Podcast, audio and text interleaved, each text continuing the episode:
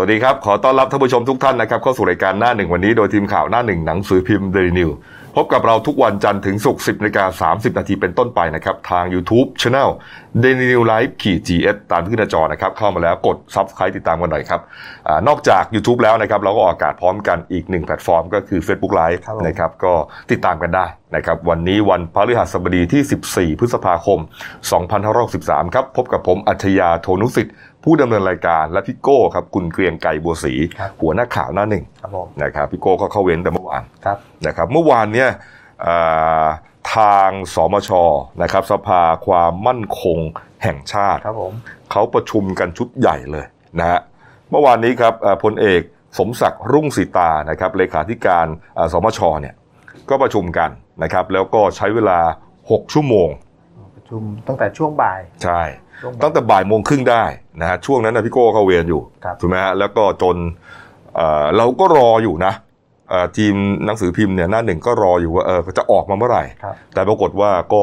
จนดึกดื่นน่ะนะก็ไม่ออกนะครับ จนกระทั่งทุ่มครึ่งนู่นแหละฮะถึงจะจบการ ประชุมซึ่งใช้เวลายาวนานถึง 6 ชั่วโมงครับนะฮะประเด็นที่เขาประชุมกันนะครับก็คือเออประชุมคณะกรรมการเฉพาะกิจนะครับ พิจารณาผ่อนคลาย การบังคับใช้มาตรการในการป้องกันและยับยั้งการแพร่ระบาดของโควิด -19 ครั้งที่หนึ่งเลยนะฮะนี่ฮะเอ่อเพื่อที่จะหามาตรการผ่อนผ่อนคลายระยะสองครับนะครับจริงๆเนี่ยเอ่อเราก็พอรู้มาแล้วล่ะนะครับว่าไอ้มาตรการผ่อนคลายระยะ 2 มีอะไรบ้าง เพราะว่ามีมีการแถลงมีการพูดถึงเนี่ยมามาสักพักหนึ่งแหละนะคุณหมอตุลสินก็พูดถึงนะครับ เรื่องที่อ่าห้างสรรพสินค้านะครับ ร้านอาหารเอ่อร้านตัดผม สนามกีฬาต่างๆเนี่ยนะเราก็พอรู้แล้ว แต่ว่ามันก็เป็นเพียงแค่อ่าโครงการเป็นแผนงาน แต่เมื่อวานนี้เรียกว่าเป็นการเคาะเลยครั้งสุดท้ายเลย เพื่อที่จะอ่านำเอาเข้าที่ประชุมสบคชุดใหญ่วันนี้ช่วงบ่ายเหมือนกันครับผม นะครับท่านนายกเป็นประธานเลยนะฮะซึ่งอ่าเข้าใจว่าไม่น่าจะมีอะไรผิดเพี้ยน หรือว่าอาจจะมีบ้างก็นิดหน่อยนะผมว่าไม่เกิน 5%อะครับนะครับเพราะว่าอ่าทางคุณหมอทวีสินเคยบอกว่าอาจจะมีอาจจะมีบางอันเนี่ยหลุดออกไปนะหรือว่าบางอันเนี่ยเอาเข้ามานะฮะไอมาตรการกิจการกิจกรรมต่างๆ ที่เขาจะผ่อนปลนผ่อนคลายเนี่ยนะฮะหรือผ่อนปลนถึงขั้นไหนใช่ไหมฮะเอ่อตุ๊กตาอาจจะตั้งไว้เท่านี้ แต่อาจจะผ่อนยืดออกไปหน่อยนะฮะก็ก็เอ่อต้องพิจารณากันนะครับ อย่างเมื่อวานที่สื่อรอรอฟังกันคือว่าจะปลดล็อกไอ้นี่เลยไหมครับไอ้เคอร์ฟิวหรือพรกฉุกเฉินที่อืมที่รอลุ้นกันน่ะครับแต่เมื่อวานก็ไม่ไม่ไม่ได้พูดถึงเรื่องนี้ อืมพรกฉุกเฉินก็เป็นเอ่อกฎหมายใหญ่ครับ นะที่คุมคุมเรื่องนี้ทั้งหมดเลยระะเวลาของเคอร์ฟิวอืมอ่าคือนะคคืรัอบสื่อเนี่ยสื่อรอลุ้นเนี่ยจะใช่สองเรื่องนี้เปล่าอ่าแต่เมื่อวานก็ยังไม่ไม่ได้เปิดเผยว่าต้องรอที่ประชุมใหญ่อืมทีหนึงนะเพราะว่าเคอร์ฟิวเนี่ยก็ก็เป็นเป็นเรื่องที่อ่าประชาชนทั่วไปเนี่ยครับเขาก็รออยู่นะครับ คือคือไม่ถึงขั้นต้องหายไปครับไม่ถึงขั้นต้องยกเลิกอ่านะฮะแต่ว่าเขาเรียกว่าร่นระยะเวลาหน่อยอ่าอยากให้เหลือน้อยหน่อยปกติสี่ทุ่มถึงตีสี่ นะก็อาจจะสักห้าทุ่มหรือเที่ยงคืนไปเลย ขยาย แล้วก็แล้วก็ถึงตีสามครับเขาเรียกว่าหดเวลาอ่าเคอร์ฟิวครับให้มันสั้นลงนะครับนี่ฮะก็แต่เมื่อวานก็มีรายงานว่าไม่ได้พูดถึงไม่ไม่คือคือสื่อเนี่ยจ้องถามประเด็นนี้เลยอืมว่าสรุปผลเป็นยังไงอะแต่ผมคิดว่าวันนี้เนี่ยที่ประชุมใหญ่ศบคน่าจะเอาไปพูดกันครับนะครับ เพราะว่ามันก็เขาเขาเรียกว่าเป็นมันมันเป็นเงื่อน เงื่อนไขต่อเนื่องกันของการผ่อนปลนครับกิจการกิจกรรมต่างๆ คุณอนุญาตให้ห้างสรรพสินค้าใหญ่เขาเปิดเนี่ยอ่าใช่ไหมบางทีเขาปิดสามทุ่มอะมันจะไปทันอะไรอะโก้บ้านหนึ่งชั่วโมง ไม่ทันหรอกบางทีนะ หรือหรือว่าพนักงานห้างเงี้ยครับเขาไม่ได้สามทุ่มแล้วออกจากห้างเลยที่ไหนอะครับถูกไหมฮะใช่กว่าเขาจะตอกบัตรกว่าเขาจะเก็บข้าวเก็บของอะไรอย่างเงี้ยมันครับแล้วมันก็ผมว่ามันไม่มีไม่ไม่มี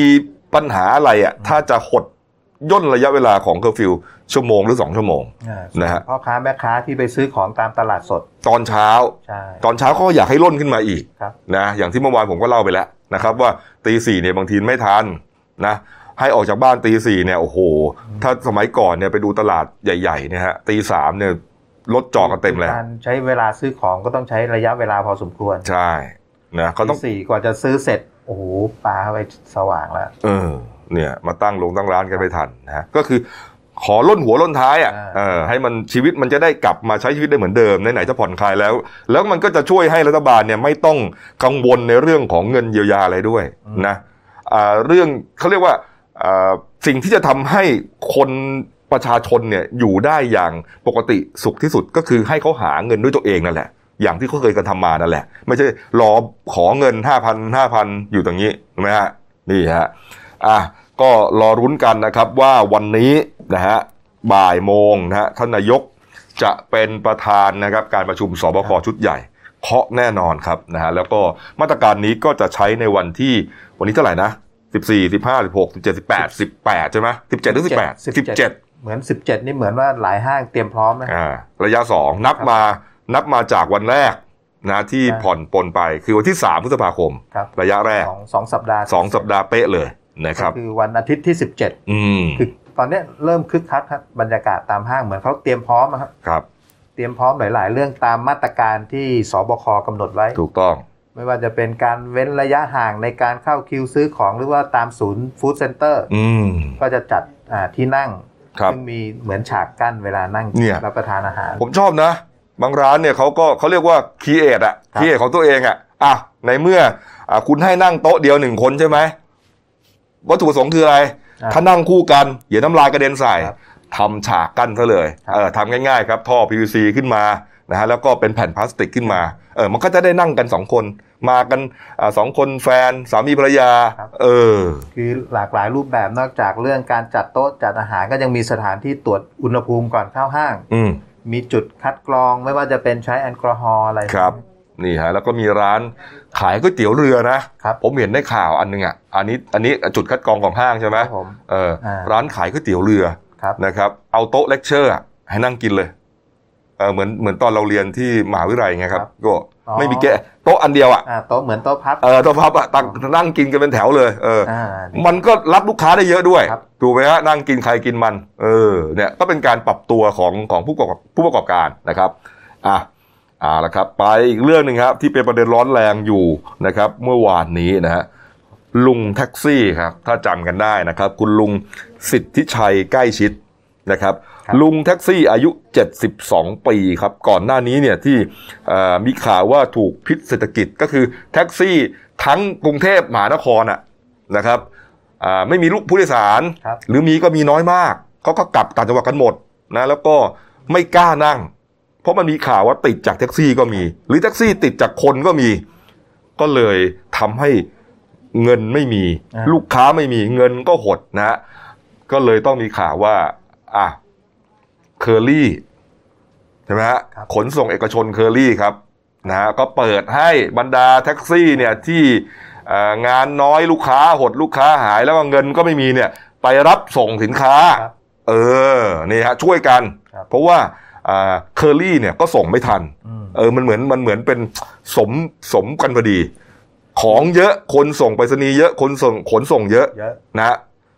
พนักงานเคอรี่ส่งไม่ทันมาแท็กซี่มารับงานเลยไปเข้าคิว แล้วได้เงินดีด้วยครับนะฮะได้เงินดีด้วยแล้วก็ใช้เวลาน้อย คือคือช่วงนั้นจะเห็นสื่อเนี่ยไปสัมภาษณ์ทางแท็กซี่ว่าหลังจากลูกค้าหายไปแล้วคุณไปทำอะไรกันบ้างอืมบางส่วนไปทำเคอรี่ครับ แล้วก็อย่างคุณลุงสิทธิชัยเนี่ยอืม สื่อก็ดันไปสัมภาษณ์ ใช่ โอ้โหตอนนี้ คุณสิทธิคุณลุงสิทธิชัยสื่อสัมภาษณ์แล้วก็แกก็ร้องไห้อืมคือร้องไห้ด้วยความอัดอั้นตันใจครับนะฮะรู้สึกว่ามันชีวิตมันมันไม่มีมันล้มเหลวครับนะครับ ไม่มีจะกินนะฮะลูกค้าก็หายเนี่ย โอ้โห ปรากฏว่าคลิปนี้ออกไป จริง ๆ ไม่ใช่คลิปเลยนะเป็นสื่อโทรทัศน์ช่องหนึ่งเลยนะฮะ เป็นภาพข่าวลยเป็นภาพข่าวเลยฮะ ปรากฏว่าเรียกว่า Impact มาก คือโดนใจอ่า คนดูนะฮะพี่น้องประชาชนมากครับ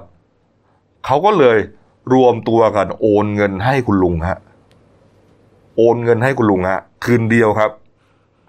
แปดล้านบาทฮะคุณลุงได้เงินไปแปดล้านบาทอะช่วงนั้นเห็นว่าต้องปิดปิดรับการโอนเลยครับเออใช่ฮะเพราะมันเยอะเกินไปครับคือเป็นข่าวปุ๊บคนก็สงสารครันะบสงสารเนี่ย ผมเชื่อนะคนที่โอนไปเนี่ยเขาไม่ได้โอนเยอะหรอกครับ โอนร้อยหนึ่ง ห้าสิบบาทร้อยหนึ่งสองแค่นั้นแหละคือคือผมคิดว่าอย่างนั้นนะ มันโอนจากมือถือได้เออเลยครับอะช่วยช่วยแกหน่อยไว้ร้อยหนึ่งแต่คนมันสงสารกันเยอะไงครับ โอ้โห เลยได้แปดล้านเลยเพียงชั่วข้ามคืน ชั่วข้ามคืนนะฮะผมเห็นข่าวทีแรกยังตกใจเลยนึกนึกผมก็ไม่เชื่อนะครัเออไม่เชื่อนะโอ้โหคนไทยแบบอืมหลั่งไหลไปนั่นน่ะดิเหลือมันเออ แล้วสุดท้ายแล้วคุณลุงก็ไม่ขับแท็กซี่แล้วครับไม่ส่งของแล้ว ก็เงียบหายไปเลยครับอ้าวก็แปดล้านแล้วจะไปขับทำไมครับเออนี่ฮะแล้วก็เลยไม่ส่งเลยแล้วแล้วมันเป็นประเด็นด้วยไงไม่ส่งไม่ส่งเปล่านะครับ ไม่ส่งของเปล่าไม่ขับแท็กซี่เปล่า ยังไปเบี้ยวค่าเช่ารถแท็กซี่เขาอีกอ๋อเออ ไม่น่าเชื่อ เมื่อวานนี้ครับ ก็มีข่าวนะครับ บอกว่าอ่าทางคุณปรีชา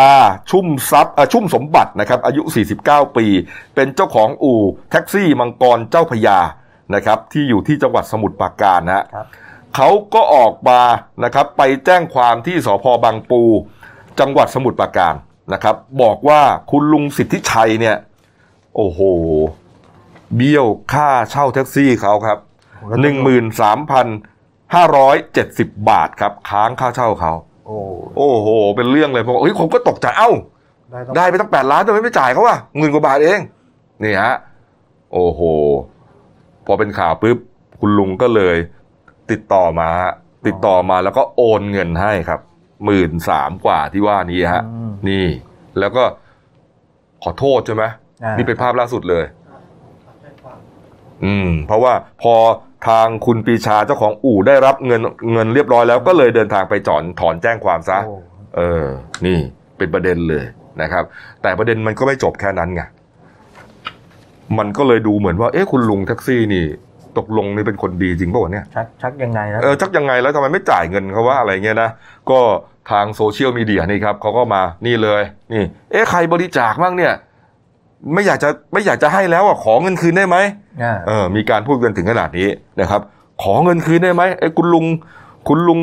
อ่าสิทธิชัยเนี่ย หลอกลวงหรือเปล่าอ่า นี่ เข้าข่ายหลอกลวงต้มตุ๋นหรือเปล่า โอ้โห เป็นเรื่องเลย นี่ครับ นี่ ไม่รู้ว่าถึงขั้นว่าจะไปแจ้งความอะไรกันหรือเปล่านะแต่ก็อย่าให้ถึงขั้นนั้นเลยนะก็เหมือนทำบุญไปแล้วครับ เออทำบุญก็ได้บุญครับ ใช่นะคิดอย่างนั้นนะเออไม่ต้องไม่ต้องไปรู้ว่าเขาออกไปทำอะไรอ่านะเราเขาเรียกว่าอ่าสวรรค์อยู่ในอกนรกอยู่ในใจครับนะความสุขก็เกิดขึ้นที่ใจของเราครับหรือความทุกข์ก็เกิดขึ้นที่ใจของเราเหมือนกันนะมีเจตนาดีเอออยากช่วยเหลือครับครับอะจบเรื่องดราม่าไปนะ คุณลุงนะครับ พี่โก้จะไปร้องไห้ออกทีวีบ้างป่ะเออนะโอ้โหแป๊บเดียวแล้วคืนเดียวได้ตั้งแปดล้านครับนะอะเรื่องโควิดนะครับ มีประเด็นเรื่องของอาการงดมีเซ็กนี่มีข่าวมาว่าอ่าคนที่ติดโควิดนะครับ แล้วก็หายแล้ว ต้องหรือควรจะงดการมีเพศสัมพันธ์เป็นเวลา 30 วัน อันเนื่องมาจากว่ามันอาจจะมีเชื้อไวรัสโควิดเนี่ยยังอยู่ในน้ำอสุจิ ยังตกค้างหรือหลงเหลืหรือหลงเหลืออยู่เออจริงเท็จยังไงนะฮะอ่าคุณหมอวีรวัตรมโนสุทธินายแพทย์ทรงคุณวุฒินะครับกรมควบคุมโรคนะฮะก็กล่าวกรณีของประเทศจีนนะครับอ่าประเด็นนี้เนี่ยมาจากจีน ครับ จีนเขาไปทำการศึกษานะฮะแล้วก็พบว่าไอ้เชื้อโควิด -19 ในน้ำอสุจิของผู้ชายที่ติดเชื้อเนี่ยยังมีอยู่ นะรวมถึงผู้ป่วยฟื้นตัวจากการรักษาหายแล้วด้วยนี่ครับแต่ยังไม่มีการศึกษาที่ชัดเจนนะครับว่ามันจะติดต่อทางการมีเพศสัมพันธ์ได้หรือไม่นี่ฮะยังไม่ชัดเจนยังไม่ชัดเจนนี่ คือคือเขาบอกว่าไปศึกษาว่ามันมีเชื้ออสุจิอะอะเชื้อโรคอยู่ในอสุจิของผู้ชายเพราะฉะนั้นเนี่ยป้องกันไว้ก่อนดีกว่า ก็คืออย่าไปมีเพศสัมพันธ์ 30 วันครับนะครับ ในระยะเวลา 30 วันที่เพิ่งหายป่วยจากโควิด ถูกต้อง หรือถ้าจะมีก็ป้องกันใส่ถุงยางอนามัยครับผมแต่จริง ๆ ประเด็นมันน่าจะอยู่ที่อ่าการมีเพศสัมพันธ์เนี่ยมันต้องเข้าไปสัมผัสใกล้ชิดไงนะแล้วแน่นอนฮะไอ้โรคนี้มันถ่ายทอดด้วยอ่าเขาเรียกว่าละอองฝอยละอองฝอยอาจจะสารคัดหลักเนี่ยไอ้ละอองฝอยของของคนแต่ว่ามันไปกอดจูบเนี่ยเพบาราะงทีมัมันนใกล้ติดตรงนั้น ใกล้ชิดอืมถึงเราจะไปป้องกันใส่ถุงยางอนามัยครับ แต่ อีกอีกส่วนหนึ่งเราอาจจะใกล้ชิดไปกอดกอดจูบอะไรมันก็ใช่น้ำลายอย่างเงี้ยนะมันก็ติดกันได้ใช่แต่มันติดอยู่แล้วครับ ถ้าถ้ายังเชื้อยังอยู่เนี่ยนะฮะนี่ฮะก็เลยเอาละยังไงก็ตามก็ควรจะงดนั่นแหละนะไม่ว่าจะประเด็นอ่าถ่ายทอดทางอสุจิ หรือว่าถ่ายทอดทางฝอยน้ำลายก็ตามนะครับ นี่ก็คือไม่ยังไม่ควรสัมผัสใกล้ชิดโดยตรง ถูกต้องครับ ผู้ที่เพิ่งหายป่วยใหม่ ๆ ในอืมระยะเวลาสัก 30 วันครับ นะส่วนเรื่องของการศึกษาก็ให้เขาศึกษากันไปก่อนครับนะครับนี่ฮะอีกประเด็นหนึ่งนะครับที่เป็นอ่างานวิจัยมาจากประเทศจีนนะครับ เกี่ยวกับกรณีที่มีการบอกว่าเอ๊ะแมวเนี่ยมันอาจจะมันอาจจะนำเชื้อโควิดเนี่ยมาสู่มนุษย์ได้ครับเออเพราะว่าก่อนหน้านี้เนี่ยมีข่าวว่าแมวเนี่ย ติดโควิดนะฮะนี่แมวใครเนี่ยอืมแมวให้เรียนอะทำไมแมวผอมเงี้ยเรียน อ๋อแล้วกลัวแมวจะเป็นพาหะ ใช่เพราะมันมีข่าวไงคือแมวเนี่ยมีการติดจริงนะครับเขาเขาได้ทำการอ่าทดลองกันแล้วนะครับ หรือแม้กระทั่งไม่ได้ทดลอง แต่ว่าอ่ามีที่เบลเยียมเนี่ย เจ้าของเนี่ยติดโควิด แล้วเขาเลี้ยงแมวนะมีรายงานจากเบลเยียมเลยนะฮะ แมวก็ติดด้วยอืมนะครับนี่ฮะเจ้าของเนี่ยเริ่มมีอาการป่วยสัปดาห์หนึ่งปรากฏว่าอีกสัปดาห์หนึ่งครับไอแมวที่เขาเลี้ยงเนี่ยเริ่มหายใจติดขัดท้องเสียอาเจียนอาการเดียวกับมนุษย์เลย แล้วก็พอไปตรวจปุ๊บอ๋อมันติดจริง เพราะฉะนั้นเขาก็เอ่อผลการศึกษาเนี่ยก็พอจะต้องเอ่อสรุปได้ว่ามันมีโอกาสที่จะติดจากคนไปสู่แมวอ่านะครับ อันนั้นได้นะเขาก็เลยกลัวว่า เอ้ยไอแมวที่มันติดเนี่ย มันจะถ่ายทอดกลับมาหาคนที่ยังไม่ป่วยหรือเปล่าอืมเออ นี่แล้วคนไปอุ้มอะไรแบบนี้เอาแน่นอน แล้วมันชอบเลียใช่ไหมเลียลิ้นสักๆอะนี่ฮะอาจารย์เจษดาเด่นดวงบริพันธ์นะครับ อาจารย์ประจำภาควิชา ชีววิทยา คณะวิทยาศาสตร์ จุฬาลงกรณ์มหาวิทยาลัยนะครับ ได้โพสต์อธิบาย แกบอกว่าไม่น่าจะใช่ครับข้อมูลนี้ไม่น่าจะจริงนะครับ แกบอกว่าแมวติดเชื้อโรคโควิด -19 ได้ แต่ยังไม่เคยพบว่ามันเป็นพาหะนะครับอืมนี่ไม่ได้หมายความว่าอ่ามันจะเป็นพาหะนะเออนี่เรื่องนี้ก็แปลกนะ คือเขาบอกว่าศึกษาเนี่ยเขาเอาแมวที่ติดนะฮะกรงแมวที่ติด เอาไปตั้งใกล้กับกรงแมวที่ไปติดแป๊บเดียวฮะแมวต่อแมวติดกันอืมอ่าแล้วแต่แมวมาสู่คนเนี่ยยังไม่ได้ เออ ยังไม่ได้ เพราะมันไม่เป็นพาหะนำโรคนี้ เออ นี่ฮะ แต่แต่น่าน่าจะดูผลหน่อยครับว่าแมวที่ติดเชื้อโควิด เนี่ย แล้วแล้วตายกันหรือเปล่าไม่รู้ครับ อืมเขาก็เขาก็ต้องทดลองไปจนมันจนจบแหละครับ เนี่ยครับแล้วเขาเขาทดลองเยอะมากเลยนะครับ อย่างนี้ฮะที่สถาบันวิจัยสัตวแพทย์ฮาร์บินในประเทศจีนนะครับ ได้นำสัตว์เลี้ยงหลายชนิด มารับเชื้อไวรัส โควิดนี้นะฮะครับไปเป็นปริมาณมากเลย และพบว่าแมวเนี่ยติดโควิดได้ง่ายมากโอ้คือแมวติดได้ง่ายกว่าเพื่อนเลยนะขณะที่สัตว์อย่างอื่นครับ หมาไก่หมูและเป็ดนั้นแทบจะไม่ติดเชื้อเลยเห็นไหมไม่ได้หมายความว่าสิ่งมีชีวิตที่เลี้ยงลูกด้วยนมทุกชนิดเนี่ยในโลกเนี้ยมันจะติดนะ มันก็เป็นเรื่องของธรรมชาติของมันอะเออเนี่ยแต่แมวติดง่ายนะดูทรงแล้วเนี่ยแมวไอเหรียญติดแน่นอนเนี่ยดูนอนเพราะว่าดูแล้วหมดเรี่ยวหมดแรงดูฮะ อืมโอ้นี่ทีมวิจัยเขาก็วิวิจัยพวกสัตว์ที่อยู่ใกล้ชิดกับคน ใช่ เพราะว่าถ้าคนป่วยอย่างมันคือสัตว์เลี้ยงไงอ่าสุนัขแบบนี้ฮะใช่แต่สุนัขสุนัขเนี่ยก็ยังไม่ติดนะที่อะงานวิจัยนะฮะแต่ก็อาจารย์เจษดาก็ยืนยันนะครับว่าไม่ต้องตกใจนะครับ แมวไม่ใช่พาหะ แพร่เชื้อโควิดมาสู่คนอ่าเออเพราะฉะนั้นทาสแมวก็ เลี้ยงกันต่อไปครับผมเป็นทาสแมวกันต่อไปนะครับเอามาดูภาพน่ารักน่ารักนะครับนี่ที่ภูเก็ตครับนี่ฮะเกิดขึ้นตั้งแต่วันที่ 10 พฤษภาคมแล้วล่ะครับหลายวันแล้วครับเอ่อมีภาพของรถจักรยานยนต์นะครับ ไปต่อคิวเติมน้ำมันกันนะฮะยาวเหยียด 2 กิโลเมตรอืมอยู่บนเกาะภูเก็ตนะฮะครับเราก็เข้าใจว่าเฮ้ยน้ำมันมันลดหรือยังไงวะหรือว่าน้ำมันมันจะหมดเกาะแล้วเพราะเขาปิดเกาะไงอ่านะฮะปรากฏว่าไม่ใช่ฮะ มีฝรั่งใจดีคนหนึ่งครับ เหมาปั๊มน้ำมันนะให้คนขี่รถ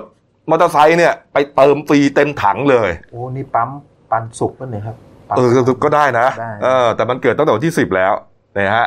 ดูครับ คนเขาก็ขับรถเขาก็สงสัยเฮ้ยมันไปต่อคิวอะไรกันว่าปั๊มก็มีตั้งเยอะแยะเรื่อยปั๊มนี่มัน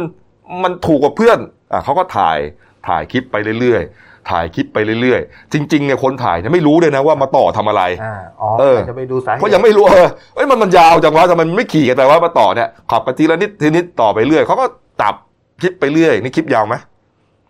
โอ้โหนี่ฮะระยทางยาวนะครับดูครับเขาก็สงสัยก็จับไปเรื่อยฮะยังไม่รู้ต้นตอไม่รู้สาเหตุว่ามันเกิดจากอะไรนะครับ เดี๋ยวจะมีเฉลยตอนท้ายนี่ฮะอะไปเรื่อยโอ้ยาวสองกิโลๆสองกิโลเมตรนะฮะยาวมาก ยาวมาก คลิปเราก็ยาวมากเช่นกันฮะนี่ โอ้โห จะดูจนจบเลยนะใจคอนะ ไปถึงปั๊มเป็นปั๊มอะไรนี่เยติดครับติดไฟแดงด้วยนะ โอ้โห ยาวเลยฮะเออ ผมก็พูดต่อแล้วกันนะ ก็นี่ไอคนนี้ไม่รอนะเลี้ยวไปเลย เอ๊ะสงสัยมาติดทำไมวะเนี่ยอืมดูครับ ยาวมากเลยอะจะถึงยังวะเนี่ย เออ เนี่ยยาวเลยอะ เดี๋ยวเดี๋ยวมีคลิปเนี่ยคลิปเนี่ยก็จะมีไปเรื่อยๆไม่เป็นไรนี่ครับ เดี๋ยวจะเลี้ยวเข้าปั๊มแล้วล่ะ นี่จะถึงปั๊มแล้วฮะโอ้โหดูครับ โอ้โหนี่ อดทนรอกันมากเลยนะ นี่ถึงแล้วฮะถึงแล้วครับนี่นี่เริ่มมีคนมาจัดระเบียบแล้วฮะกลวยยางตั้ง เลี้ยวเข้าไปเลยครับ ปั๊มบางจากครับ นี่มีตำรวจมายืนอยู่หน้าปั๊มฮะนี่ครับ แล้วพอไปดูป้ายนี่เขาก็เลยขับเลยไปอ๋อมาเติมน้ำมันจริง ๆ เนี่ยเขาก็คงสงสัยด้วยนะเอ๊ะมันอะไรวะเพราะเขาไม่ได้ลงหาสาเหตุนะ แต่ว่านักข่าวเราส่งมานะฮะก็ประเด็นนี่ครับไปดูภาพเลย นี่ เขียนเป็นภาษาอังกฤษนะครับ ก็ประมาณว่าฝรั่งนะครับมาเหมาปั๊มน้ำมันนะครับให้มอเตอร์ไซค์เติมฟรี แต่งดบิ๊กไบค์นะฮะงดรถบิ๊กไบค์เพราะถังใหญ่ไปนะ แล้วก็งดพวก ขนส่งสินค้าอืมนะครับ แล้วก็ taxi bike ก็คือว่าวินจอยอเอ่ออันนี้ก็คือให้คนที่ขี่ในเกาะชาวบ้านปกติทั่วไปฮะไปเลยนะเออหนึ่งชั่วโมงนะครับสี่โมงเย็นถึงห้าโมงเย็นโอ้โหนี่คนต้องมารอกันไงเพราะว่ามีเวลาชั่วโมงทองแค่ชั่วโมงเดียวครับนี่ก็เรียกว่าปั๊มปันสุกเหมือนกัน แต่ไม่ใช่ปั๊มดิอ่าต้องเป็นฝรั่งฝรั่งเออฝรั่งปันสุกสุกนะครับ ใครก็ไม่รู้นะ อืม เรื่องดีๆก็เกิดขึ้นกันทุกวัน เยอะนะฮะใช่ครับนี่ฮะเอาไปดูเรื่องโควิดกันบ้างนะครับ ยอดเมื่อวานนี้โอ้โหคุณหมอทวีสินแถลงด้วยสีหน้าเปื้อนยิ้มมากครับนะผมพี่โก้เพราะว่าเมื่อวานนี้เนี่ยผู้ติดเชื้อเนี่ยไม่มีเลย ถือเป็นเป็นข่าวดีวันแรกครับที่ผู้ติดเชื้อเป็นศูนย์อืมครับผมก็เป็นเรื่องเรื่องที่ที่น่ายินดีอะคุณหมอทวีสินก็แถลงว่าสถานการณ์การแพร่ระบาดในไทยเนี่ย เมื่อวานวันที่ 13 ครับถือเป็นเรื่องที่น่ายินดีก็คือ จำนวนผู้ติดเชื้อรายใหม่เป็นศูนย์รายทำให้ผู้ติดเชื้อสะสมในประเทศไทยณณเวลาเนี้ยคือ 3,017 คนครับ แล้วก็ไม่มีผู้เสียชีวิตเพิ่ม ยอดผู้เสียชีวิตก็ยังคงเดิมคือ 56ศพครับ ก็คุณหมอทวีสินก็บอกว่าก็ขอแสดงความดีใจกับคนไทยทุกคนอืมที่เราพยายามทำกันมาหลายวันครับอ่าขณะเดียวกันก็มีเป็นข่าวดีอีกมีผู้รักษาหายแล้วอีก 46 รายครัเมื่บอวานเนี่ยเยอะมากเลยคนะรับผมเพราะว่าบางวันเนี้ย บางวันเนี่ยรักษาหายสองคนก็มีครับหนึ่งคนก็มีแต่เมื่อวานหายสี่สิบหก46 คนนะฮะครับนี่ฮะก็คือทำให้เป็นภาพว่าณเวลาเนี้ยในประเทศไทยมีผู้รักษาตัวอยู่ในโรงพยาบาลมีทั้งหมด 117รายอะเหลือแค่ 117รายคครัรับบครับ รักษาหายก็รวม 2,844 รายครับผมครับ สำหรับนี่ฮะจังหวัดที่ไม่มีรายงานผู้ป่วยก็ยังคงเดิมนะครับ 9 จังหวัดก็คือกำแพงเพชรอืมอืมชัยนาทครับตราดน่านบึงกาฬพิจิตรระนองสิงห์บุรีแล้วก็อ่างทอง ชุดครับนี้เนี่ยเอ่อก็คงจะไม่มีแล้วล่ะนะครับไม่มีคนติดแล้วล่ะเพราะครับผมคิดคิดว่าโอ้โหเขาเขาขาวสะอาดมานานครับมากนะฮะอ่าคุณหมอทวีสินก็บอกนะครับบอกว่าอ่าตั้งแต่ผ่อนปลน มาตรการผ่อนปลนระยะแรก 3 พฤษภาคมที่ผ่านมานะครับ เรียกว่าตัวเลขเนี่ยผู้ติดเชื้อเนี่ยรายวันนะครับแค่เลขเดียวตลอดนะฮะมีเพียงวันที่ 4 พฤษภาคมวันเดียวที่ผู้ป่วยเนี่ย ถึง 18 รายครับผมแต่ 18 รายนั้นเนี่ยก็เป็นที่พบอยู่ในสถานกักกันที่รัฐจัดให้ใช่ก็คือคนที่บินกลับมาจากเมืองนอกเท่านั้นเอง ก็ส่วนใหญ่มาเอจากอทางทางภาคใต้เออมาเลเซียครับจะอนุมานได้ว่าไม่มีคนติดเชื้อในสังคมไทยเลยก็ได้ แต่ว่าอ่าโดยหลักสถิติแล้วมันก็ไม่ได้ครับผมถือว่ามันเป็นมันเป็นโควต้าของเราอะที่เราต้องรายรายงานองค์การอนามัยโลกนะ แต่เมื่อวานเนี้ยอันเนี้ยเมื่อวานนี้เลยชัดเจนเลยครับ ศูนย์จริงๆฮะไม่มีเลยนะครับ ก็ถือว่าเป็นเรื่องที่น่ายินดีแล้วก็ต้องนับหนึ่งเลยนะครัฮะบผมนับหนึ่งไปจะจนถึง 14 วันหรือ 21 วันหรือ 28 วันก็ตามนะครับ เราถึงจะประกาศได้ว่าเราเนี่ยเอาชนะมาแล้วนะครับ วันนี้ต้องลุ้นนะ คุณคุณหมอก็ยังบอกว่า 5 อันดับแรกอะที่เป็นปัจจัยเสี่ยงที่พบว่ามีการติดเชื้อครับก็เหมือนที่คุณอัธยาพูดนะครับก็คือหนึ่งคือศูนย์กักกันอืมสองก็คือมีการค้นหาผู้ป่วยเชิงลุกในชุมชนครับ ก็เลยทำให้ไปให้พบผู้ป่วยติดเชื้อ คือในรอบ2สัปดาห์ที่ผ่านมานะครับสามก็คือการสัมผัสผู้ป่วยรายก่อนหน้าเนี้ยอืมสี่คือกลุ่มผู้ที่เดินทางกลับมาจากต่างประเทศ แล้วก็คือห้าไอ้นี่คือส่วนน้อยก็คือการไปสถานที่ชุมชนครับ นี่คือคือห้ากลุ่มที่ยังเป็นปัจจัยเสี่ยงอยู่อืมที่พบผู้ป่วยติดเชื้อในรอบ2สัปดาห์ที่ผ่านมา ครับ ก็หมายความว่าอ่า จะวางใจไม่ได้หรอกนะครับอ่าแม้ว่าจะไม่มีตัวเลขติดเชื้อเลยเมื่อวานนี้เนี่ยเป็นศูนย์เนี่ยนะแต่ก็ยังวางใจไม่ได้ครับนะครับนี่ฮะนี่อะข้ามไปประเด็นนี้เลยนะกันนะครับ เมื่อวานนี้ครับอ่าภารกิจท่านนายกนะฮะเมื่อวานนี้ก็ไปหลายพื้นที่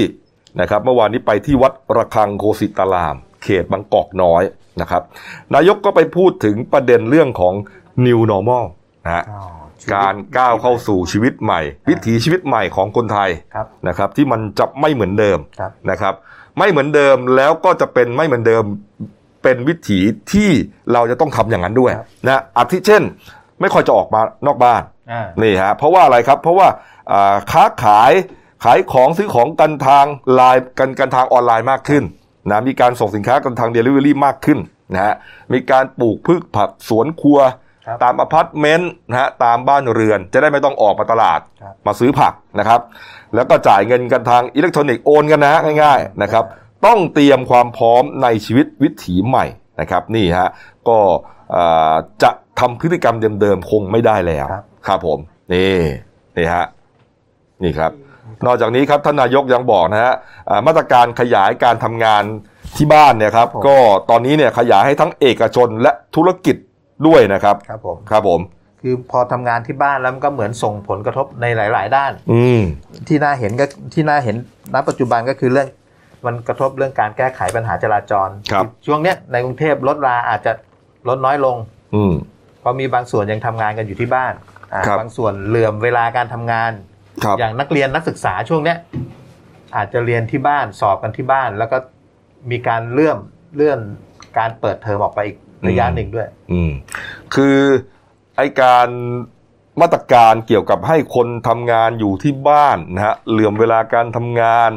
นะครับอ่าเรียนออนไลน์ต่างๆเนี่ยนอกจากช่วยอ่าเรื่องโควิด -19 แล้วนะครับ การจราจรก็ช่วยด้วยครับนะครับ ก็คนไม่ค่อยออกมาไงนะหรือว่าออกเหลื่อมกันเนี่ยมันก็ไม่ต้องมาแออัดกันเวลาเดียวนะฮะออกพร้อมกันกลับบ้านพร้อมกันนะฮะก็เหมือนกับว่าช่วยการจราจรไปด้วยในตัวนี่ นี่ครับเนี่ยคือครับผมนะท่านนายกนี่ฝากย้ำเลยนะครับ เรื่องการเรียนการสอนที่บ้านเนี่ยอืมเป็นเป็นสิ่งสำคัญเนี่ยก็คือกำชับให้กระทรวงศึกษาธิการเนี่ยไปให้นโยบายไปให้ทบทวนว่าการเรียนการสอนในวิชาใด สามารถเรียนออนไลน์และเรียนโทรโทรทัศน์ทางไกลผ่านดาวเทียมได้ครับจังหวัดไกลๆแบบนี้ครับอืมอาจจะช่วยลดเวลาที่ต้องไปโรงเรียนและรวมไปถึงมาตรการเหลื่อมเวลาในการทำงาน จะส่งผลให้การจราจรไม่ติดขัดครับ ครับผมนี่ฮะแต่ก็ต้องเอ่อ แกก็ฝากไปดูด้วยนะว่า เพราะว่าเอ่อบางคนเนี่ยเขาต้องไปส่งลูกไงใช่ไหมลูกไปโรงเรียนเนี่ยเอ่อถ้าให้เขาไปทำงาน10บโมงเช้าอย่างเงี้ย แต่ว่าส่งลูกเข้าโรงเรียน8ปดโมงเนี่ยบางทีมันก็ลักลั่นอ่านะแกก็ต้องให้ดูเป็นรายคนเลยนะโหนายกละเอียดนะครับเออว่าอ่าลูกลูกเขาระดับไหนนะหรือว่าถ้าอายุมากแล้วก็ไม่ต้องส่งลูกแล้วครับก็ไปสักสิบโมงอะไรอย่างเงี้ยเออแกก็แกก็คิดให้เป็นระบบขึ้นอ่า นะฮะละเอียดอะครับนะครับเนี่ยเพื่อที่จะทำทุกอย่างนะครับ เพื่อที่จะปรับตัวเข้าสู่อย่างที่บอกฮะ new อ่า normal นะครับนะครับ มาอีกด้านหนึ่งครับเมื่อวานนี้ครับเอ่อพระบาทสมเด็จพระเจ้าอยู่หัวและสมเด็จพระนางเจ้าพระบรมราชินีครับทรงพระกรุณาโปรดเกล้าโปรดกระหม่อม พระราชทานห้องตรวจหาเชื้อ แก่โรงพยาบาลสมเด็จพระยุพราชสระแก้วนะครับ ก็ตามโครงการเครื่องช่วยหายใจและเครื่องมือแพทย์พระราชทานฮะ เพื่อป้องกันความเสี่ยงการติดเชื้อของบุคลากรทางการแพทย์นะครับ สร้างความปรับปลื้มแก่เหล่าทีมแพทย์เป็นอย่างสูงครับ ก็โดยมีนายวรพันธ์สุวรรณนุชนะครับผู้ว่าราชการจังหวัดสระแก้วนะครับนายแพทย์สุประโชคเวชพันธ์เภสัชนะครับนายแพทย์สาธารณสุขจังหวัดสระแก้ว รวมถึงอ่านายแพทย์สุรสิทธิ์จิตพิทักษ์เลิศครับผู้อำนวยการโรงพยาบาลสมเด็จพระยุพราชสระแก้ว เป็นผู้รับมอบครับก็ทั้งทีมแพทย์นะครับ ก็ถือว่าเป็นพระมหากรุณาธิคุณเป็นล้นพ้นครับ นี่นี่ครับนี่อะเอามาดูยอดติดเชื้อหน่อยนะครับ ทั้งโลกนี่ฮะก็ฮะ top five นะครับ top อ่า top eight นะครับ แปดอันดับติดเชื้อโลกครับมีอันดับเปลี่ยนแปลงนะครับนี่ฮะที่เรามาให้ดูเป็น 4 ช่องตารางเนี่ยก็คือว่าอ่าไล่ไปตั้งแต่วันวันจันทร์นะครับอ่าก็ดูไปแล้วกันนะครับ วันจันทร์ก็จะอยู่ตรงอ่าขวามือล่างนะครับวันอังคารก็เขยิบมาทางซ้ายนะครับ เมื่อวานนี้ก็ขวามือบน และวันนี้ก็คือข้างบนซ้ายมือบนซ้ายมือนะครับนี่ฮะอันดับเปลี่ยนนะครับบราซิลนะครับจากเมื่อวานนี้อยู่ที่อันดับ7นะครับอ่า ติดเชื้ออยู่ 1 7 7 0 0 0นะวันนี้ขยับขึ้นมาเป็นอันดับ6นะฮะ1 8 9 0 0 0นะวันเดียวบราซิลติดเชื้อ 12,000 คนครับนะครับ ดีดฝรั่งเศสนะครับลงไปนะอยู่อันดับที่ 7 แทนนะฮะนี่นะครับส่วนรัสเซียครับก็รัสเซียเนี่ยติดวันละหมื่นวันละหมื่นฮะเป็นอันดับสองอยู่นะใช่ฮะรัสเซียนี่อ่า แซงกระโดดขึ้นมานะครับจากอันดับ 5 มาอันดับ 4 อันดับ 4 กระโดดขึ้นมาอันดับ 2 ของเมื่อวานนี้เลยฮะแล้วก็ยังคงอยู่ที่อันดับ 2 แล้วก็คิดว่าคงจะไม่สามารถแซงอเมริกาได้นะเพราะอเมริกานี่เมื่อวานครับ1ล้าน3แสน6หมื่น9พันฮะ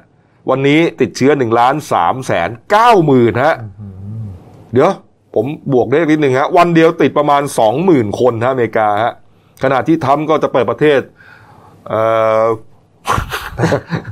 โวยวายอยากจะเปิดประเทศอยู่นั่นเองแล้วไม่ไม่ใช่เฉพาะทำตัวประชาชนเองก็ประท้วงครับเออไม่พอใจแล้วก็ว่ากันไปครับผมเอออะเขาเขาเขาเรื่องของเขาเองอะนะเขาไม่พอใจเรื่องล็อกดาวน์หลายเออผมก็เป็นห่วงพวกพวกกันนะเนี่ยอยู่อเมริกากันเยอะอะก็ไม่เยอะหรอกแต่ก็หลายคนน่ะ ก็ เออ วันหนึ่งก็จะติดหรือเปล่าก็ไม่รู้เนี่ยโอ้โหมันติดกันวันเป็นหมื่นๆอย่างเงี้ยนะๆครับผมนะครับ นี่เอ่อ ยอดตายก็สองพันคนได้นะอเมริกาเมื่อวานนี้นะครับเอามาดูผู้ติดเชื้อทั้งโลกครับรวมฮะเมื่อต้นสัปดาห์ก็เข้าสี่ล้านนะครับเนี่ยฮะปลายสัปดาห์ที่แล้วยังสามล้านเก้าอยู่นะฮะต้นสัปดาห์นี้ก็เข้าไปสี่ล้านครับ แล้วก็วันนี้ล่าสุดนะครับ ติดเชื้ออยู่ที่สี่ล้านสามแสนสี่หมื่นเจ็ดพันคนนะครับขยับมาจากเมื่อวานหนึ่งแสนหนึ่งหมื่นคนฮะ วันเดียวทั้งโลกนี้ติดเชื้อไอ้โควิดในทีนี้ไปแสนหนึ่งฮะแล้วก็ตายทั้งหมดวันเดียวหกพันคนฮะห้าถึงหกพันคน โอ้ยอืมขนาดที่ประเทศไทยเรานะก็เป็นเริ่มนับหนึ่งที่จะเอาชนะมัน สัญญาณดี ดีมาก ๆ ครับ ขนาดแต่ฝั่งยุโรปอเมริกาเนี่ยโหเละเทะอยู่เลย แต่คือการการเป็นศูนย์น่ะอย่างน้อยต้องสองสัปดาห์ใช่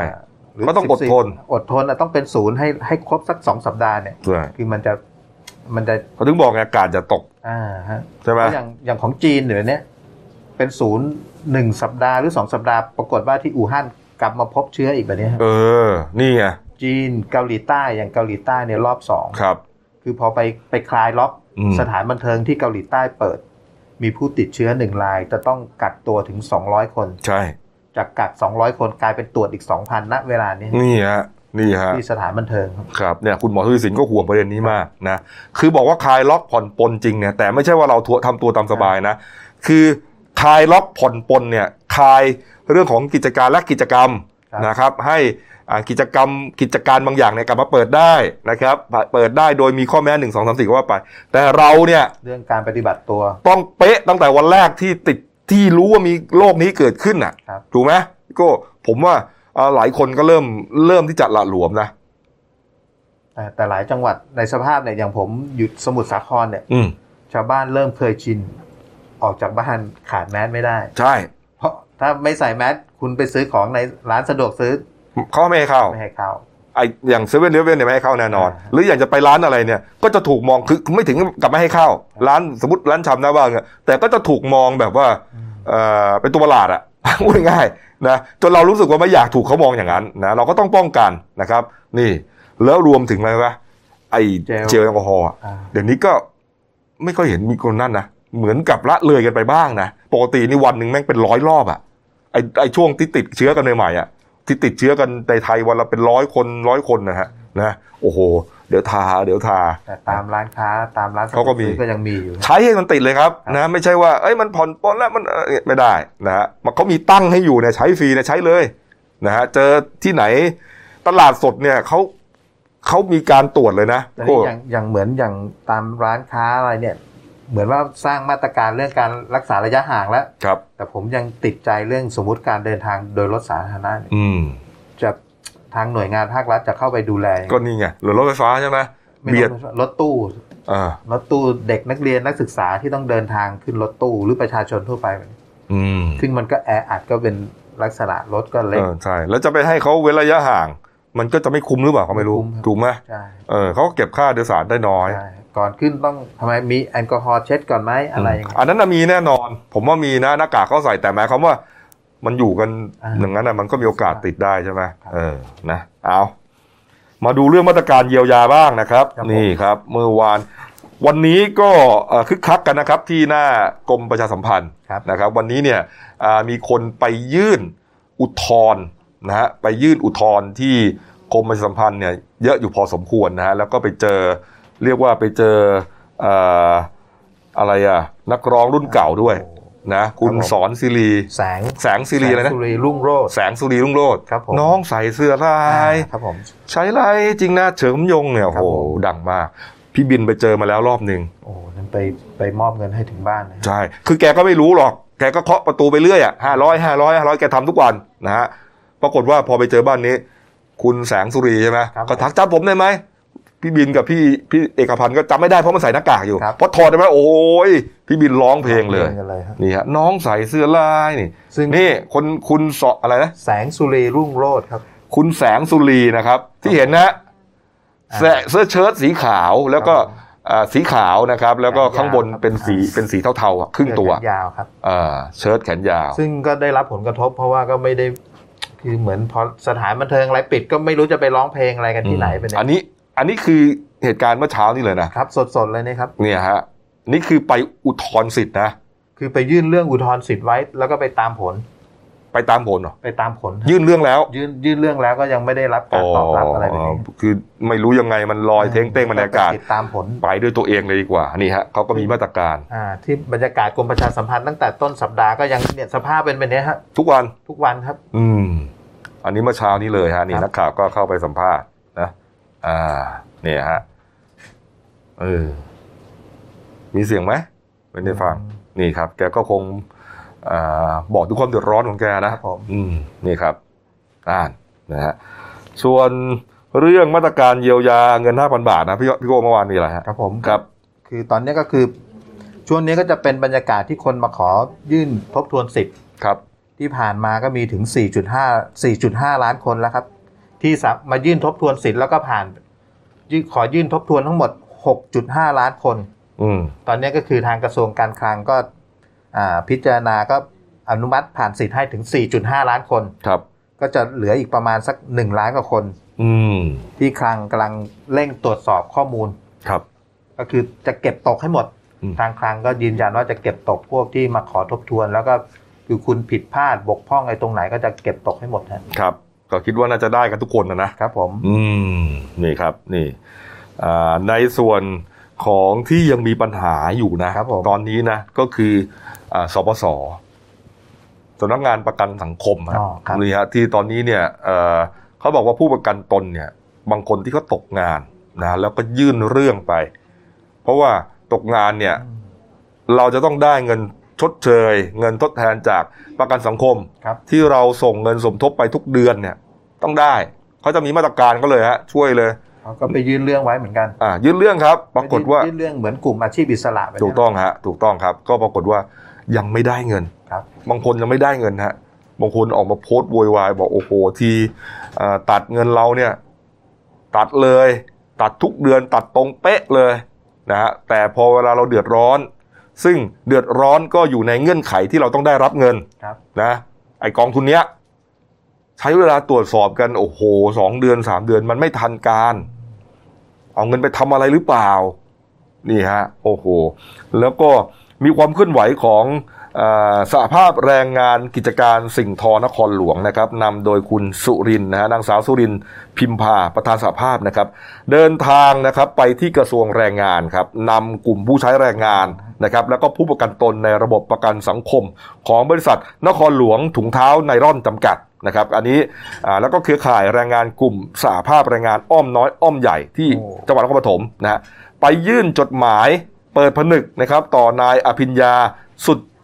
ตตรานันท์นะครับครับอธิบดีกรมสวัสดิการและคุ้มครองแรงงานครับขอความเป็นธรรม กรณีลูกจ้างนะครับร้อยแปดสิบชีวิตนะครับอาจจะมีมากกว่านะฮะถูกนายจ้างลอยแพนานกว่า 2 เดือนโอ้นายจ้างอ้างผลกระทบจากโควิด จึงไม่ยอมจ่ายเงินค่าจ้าง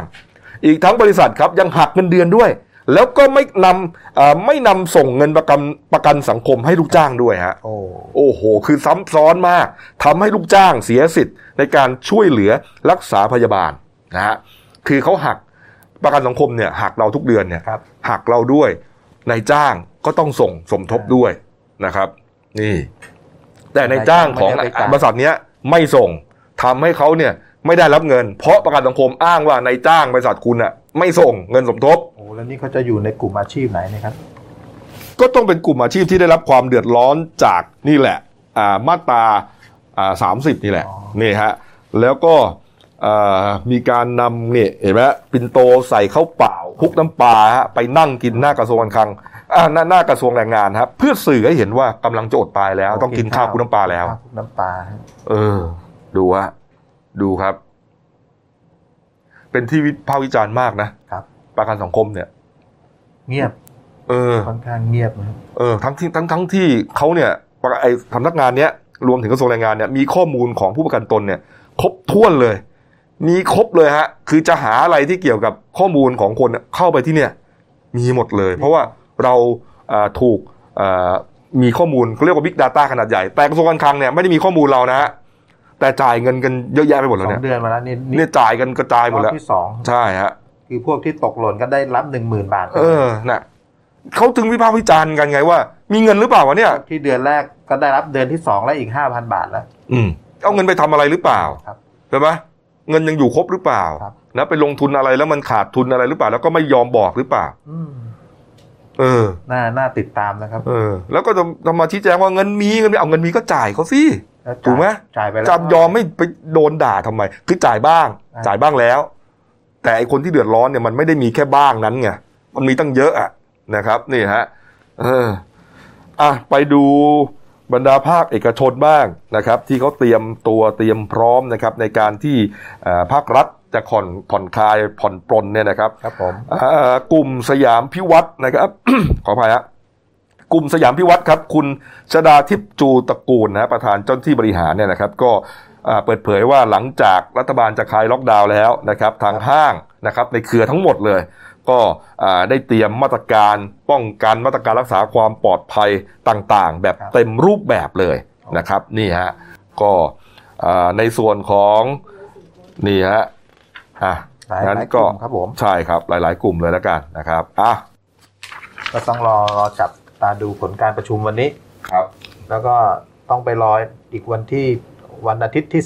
อืม17หลังถ้าสมมุติคลายล็อกระยะที่ 2 แล้วตามตามที่คาดการณ์ครับ ผลจะออกมาจะเป็นยังไงครับ บรรยากาศตามห้างสรรพสินค้าใหญ่ใช่ๆทั่วประเทศเลยคราวนี้เออนี่ฮะก็สิบเจ็ดนี้รู้กัน17 ครับวันอาทิตย์ครับนะครับนี่ฮะ อ้าวไปดูเรื่องตู้ปันสุกบ้างนะครับ โอ้โหฮือฮากันมากนะฮะเมื่อวานนี้ก็เป็นวันแรกที่ตู้ปันสุกมีครบทุกจังหวัดโอ้77 จังหวัดทั่วประเทศบางจังหวัดก็มีหลายตู้หลายที่ผมว่าทั่วโลกอิจฉาไทย เออ มันดูง่าย ๆ ดีนะ มันดูเหมือนกับเออเป็นเป็นวิถีชีวิตของคนบ้านนอกอะอืมตู้กับข้าวเนี่ย บางบางที่ใช้ตู้กับข้าวครับใช่ แต่บ้านในกรุงเทพสมัยใหม่ไม่ค่อยมีนะ ตู้กับข้าวอะเออบ้านบ้านนอกยังใช้อยู่นะก็เก็บกับข้าวไว้ในตู้ บ้านสมัยใหม่เนี่ยก็อยู่บนโต๊ะอาหารแล้วก็เอาฝาชีครอบกันนั่นเองนะฮะตู้กับข้าวเนี่ยไม่ได้มีเยอะมาก แต่ว่ามันเป็นการสื่อถึงว่าเป็นความใกล้ชิดสนิทสนมกันอ่าอยากกินก็ไปเปิดเอานะคนอื่นคนไหนเหลือก็เอามาเติมใช่นี่ฮะหลายพื้นที่เลยนะครับเมจากตู้เล็กๆจากใช่ตู้กับข้าวเล็ก ๆ บางสถานที่กลายเป็นตู้ใหญ่แล้วนะครับอืมคือไม่ไม่ใช่ภาคเอกชนทางบันเองหน่วยงานรัฐกระโดดเข้ามาใช่สนับสนุนด้วยครับครับผมนี่ฮะอะไปดูที่สุโขทัยครับ คุณไมตรีไตรติลานันท์นะครับ ผู้ราชการจังหวัดสุโขทัยฮะเป็นประธานเปิดศาลาปันสุขสุโขทัยไม่ทิ้งกันฮะตั้งอยู่ที่ศาลาอเนกประสงค์สารกลางจังหวัดสุโขทัยฮะก็มีการแบ่งปันอาหาร สิ่งของอุปโภคบริโภคนะฮะข้าวสารอาหารแห้งผักผลไม้พวกนี้นะฮะนี่ก็มีบรรดาภาคเอกชนต่างๆ เอามาสมทบกันครับนี่มันถือว่าเป็นตู้ปันสุกนั่นแหละโอ้โหนี่นะครับเยอะเลยครับ นี่ และโอ้โหนี่โอ้โห นี่ไม่ใช่ตู้แล้วาอ๋อนี่อยู่ในศาลาเลยศาลาปันสุกฮะ โอ้โหเนี่ยเข้าไปในวัดก็มีครับ เออ อันนี้ก่อนฮะโอ้นี่ฮะศาลาปันสุกครับ นี่ครับ โอ้โหนี่อ๋อจังหวัดตราดแล้วนะครับอันนี้ อันนี้สุโขทัย อ๋อสุโขทัยนี่ครับ เรียกว่าไปช็อปเอาเลยอะ โอ้แต่เขาบอกว่าให้หยิบได้คนละห้าชิ้นนะครับ เออ คนละห้าอย่างนะ จะได้ไม่เกิดภาพอ่า กอบโกยนะฮะไม่เกิดภาพที่ไม่ดีอะเอานะคไปรับแต่พอดีเอาไปแต่พอกินเนี่ยเอคืออไว้นะวันนี้กินอิ่มพรุ่งนี้ก็มากินใหม่ไม่เพราะอะไรรู้ไหมพี่อิ่มโก้เราก็อาจจะมาแบ่งปันกันบ้างเหมือนเพราะอะไรรู้ไหมครับคนทุกคนหลายหลายๆคนก็จะได้มีโอกาสมาเอาด้วยครับแล้วพรุ่งนี้คุณหิวคุณก็มาใหม่อ่าคุณก็หยิบได้ใหม่ ทุกคนก็มาเอาพร้อมกันใหม่นะฮะแต่ถ้าคุณหยิบไปหมดนะครับ แน่นอนคุณได้ไป คุณอาจจะไม่ต้องมาอีก3วัน5วัน แต่คนที่เหลือเนี่ยเขาไม่ได้ครับถูกไหมฮะแค่นั้นเองฮะเรื่องง่าย ๆนะครับนี่ฮะก็เลยให้ช็อปกันคนละห้าอันอ่าเขาหยิบกันไปนะครับ เรื่องดีมากครับผมน่ารักมากจริง ๆ นะฮะเนี่ยโอ้โหลายปผัระกเทศผลไม้นะเออดีจังเลยสุโขทัยอีกที่หนึ่งครับยโสธรครับครับคุณประเสริฐลือชาธนนานนท์นะผู้ว่าราชการจังหวัดยโสธรนะก็นำ ของกินของใช้น้ำดื่มนะครับไปเติมในตู้ปันสุกนะที่ตั้งอยู่เขตเทศบาลเมืองยโสธรนะครับตอนนี้มีสี่สี่จุดแล้วนะโอ้มีสี่ตู้แล้วนะครับคนยโสธรมีน้ำใจก็เอาไปเติมกัน นี่อืมเยอะเลยนะครับอ่าก็ไล่ไปฮะจุดแรกตู้น้ำใจชาวเมืองยศนะฮะอยู่ที่สถานวิทยุจสสี่ครับนะครับจุดที่สองอ่าตู้แบ่งปันสุกนะฮะหน้าร้านแม่และเด็กม อะไรพวกเนี้ยนะโอ้จุดที่สามก็อยู่อ่าถนนรัตนเขตนะจุดที่สี่ก็อยู่อ่าที่ไหนร้านข้าวอัพาข้าว ร้านอัพาข้าว ท่านผู้ว่าก็นำร่องเอาข้าวของไปเติมให้เลย อืมนี่ครับนี่เป็นเป็นการทำบุญอีกรูปแบบหนึ่งอ่าแบ่งปัน แต่ส่วนใหญ่เนี่ย เราจะเห็นของในตู้ก็จะเป็นของกินง่ายอ่าๆพี่โก้ใช่ข้าวสารบะหมี่กึ่งสำเร็จรูปปลากระป๋องไข่ไก่ใช่นมกล่องน้ำดื่ม เออ หยิบไปแล้วก็กินได้ง่ายครับๆนะแต่คือฮาเกิดขึ้นครับนี่คือฮาอยู่ที่อำเภอบ่อไร่ครับจังหวัดตราดฮะนี่ครับเมื่อวานผู้สื่อข่าวของเราไปตรวจสอบครับ ปรากฏว่าอ่าพันตำรวจเอกชิดพลยืนยาวผู้กำกับสพบ่อไร่ได้ตั้งตู้ปันน้ำใจขึ้นที่หน้าโรงพักนั่นแหละ ปรากฏว่าก็มีชาวบ่อไร่นะ เอาสิ่งของอาหารอะไรมาเติมกันเป็นปกติฮะครับแต่ที่ฮือฮาเมื่อวานนี้ครับก็คือมีนางสายสมรเบญจมาศครับ เจ้าของโรงแรม BM House นี่ที่บ่อไร่นะฮะแกะทุเรียนหมอนทองฮะ20ลูกโอ้บรรจุอยู่ในกล่องครับพลาสติกอย่างที่เห็นฮะกล่องละหนึ่งภู รวมแล้วหนึ่งร้อยกล่อง โอ้โหโอ้โหนี่ฮะแล้วก็มาใส่ในตู้ปันน้ำใจเนี่ยฮะตอนบ่ายสอง ครับปรากฏว่าไม่ถึง 20นาทีครับ มีชาวบ่อไร่ประมาณ 50 คนนะฮะโอ้มาเอาไปคนละกล่องสองกล่องสามกล่องห้านาทีหมดฮะครับ โอ้โห นี่สุดยอดเลยอะครับผมเอออันนี้จริง ๆเขาได้เขาได้แค่ข้าวสารอะไรนี่ก็โอเคนะอ่านี่เขาเป็นผลไม้อืมมันไม่ไม่ใช่ผลไม้ธรรมดาผมว่าเดี๋ยวต่อไปจะมีเงาะอื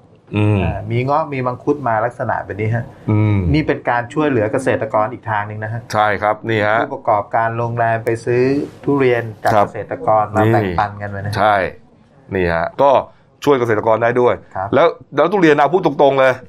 อ่าคนยากไร้เนี่ย ก็ไม่ค่อยมีโอกาสได้ทาน เพราะมันแพงนะโลร้อยห้าสิบร้อยหกสิบใช่ไหมฮะนี่โอ้โหกินกันเลย แต่จริงๆเนี่ย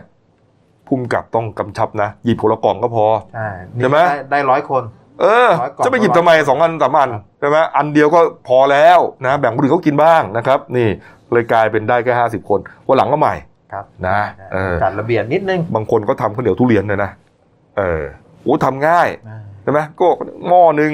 หมูได้ข้าวข้าวเหนียวมูลเหนียวแล้วก็ทำอย่างเงี้ยโอ้กินได้เยอะเลย อิ่มด้วย อาจจะเพิ่มเป็น200คนเออ200ชุดแหมเห็นแล้วก็ ดีฮะเดี๋ยวมีภูไอมิใจเดียผมว่าเดี๋ยวจะมีหลากหลายรูปแบบฮะอ่าเราก็จะหานำมาเสนอครับ ครับนี่ฮะอะเอาละครับ ไปดูเรื่องไหนอีกการบ้านการเมืองใช่ไหมเอ๊ะหมดยังหมดแล้วใช่ไหมอ๋อเอาเอาละครับครบถ้วนนะฮะเบรกนี้นะฮะอ่ามาดูการ์ตูนขาประจำของคุณขวดนะครับนี่ฮะอาวุธที่มี ก็มีเรือดำน้ำอยู่ข้างล่างครับ รถถังฮะ ไม่รู้เอ่อนี่ไอ้ครบเลยฮะ นี่ยานเกราะ Stryker หรือเปล่านะ แล้วก็เครื่องบินอ่าขับไล่นะฮะเนี่ยอยู่ข้างบนนะครับ แต่สิ่งที่กลัวครับกลับกลัวเครื่องยิงแสงเลเซอร์ตามหาความจริงฮะโอ้โหเออนี่ดูถ้าดูในภาพการ์ตูนสั่นหมดเลยครับเออน้ำก็สั่นครับสั่นก็รถถังก็สั่นเครื่องบินก็สั่นเลยเออกลัวแสงเลเซอร์ครับผมก็คงจะเปรียบเทียบว่า แหมที่มันมีไอเลเซอร์ใช่ไหมตามหลักความจริงที่ไปยิงกรุงเทพเนี่ยคณะก้าวหน้าครับแหมออกมาเต้นกันจ้าละวันเลยเอออะว่ากันไปนะฮะพักกูเดียวครับกลับมาช่วงหน้า ก็มีเรื่องที่ผมเกริ่นนั่นแหละการบินไทยครับนะฮะไปถึงไหนแล้วจะล้มละลายหรือเปล่านะน่าติดเอ่อติดตามวัดใจกันเลยนะฮะวัดใจนายกกันเลยนะครับ แล้วก็มีแม่ค้าออนไลน์ไปตุนคนระดับเมียของผู้กองธรรมนัฐอะครับโอ้โหนี่ฮะ แล้วก็ตลาดนัดดีดีนิวโอ้อ่าจะเสนออะไรอะพักกูเดียวครับ เดี๋ยวกลับมาคุยกันต่อครับ หยุดเสี่ยงสวมหน้ากากอนามัยป้องกันตัวเองตลอดเวลาทุกครั้งที่อยู่ในที่สาธารณะ หยุดแตะต้องไม่ควรจับสิ่งของสาธารณะทุกชนิด หยุดชุมนุมงดไปที่ที่มีคนอยู่เป็นจำนวนมาก เช่น สนามกีฬาผับบาร์หรือว่าคอนเสิร์ตหยุดประมาท กินร้อนแยกช้อนจานส่วนตัว รับประทานอาหารจานเดียวจะดีที่สุด หยุดเผลอ social distancing อยู่ห่างกัน 2 เมตรเสมอค่ะ หยุดลืม ล้างมือ 20 วินาทีให้เป็นนิสัย หยุดพูด พูดเท่าที่จำเป็น ป้องกันละอองฝอยออกจากปากให้น้อยที่สุด เราจะก้าวผ่านไปด้วยกัน No COVID 19 กับ Daily Life ขีด th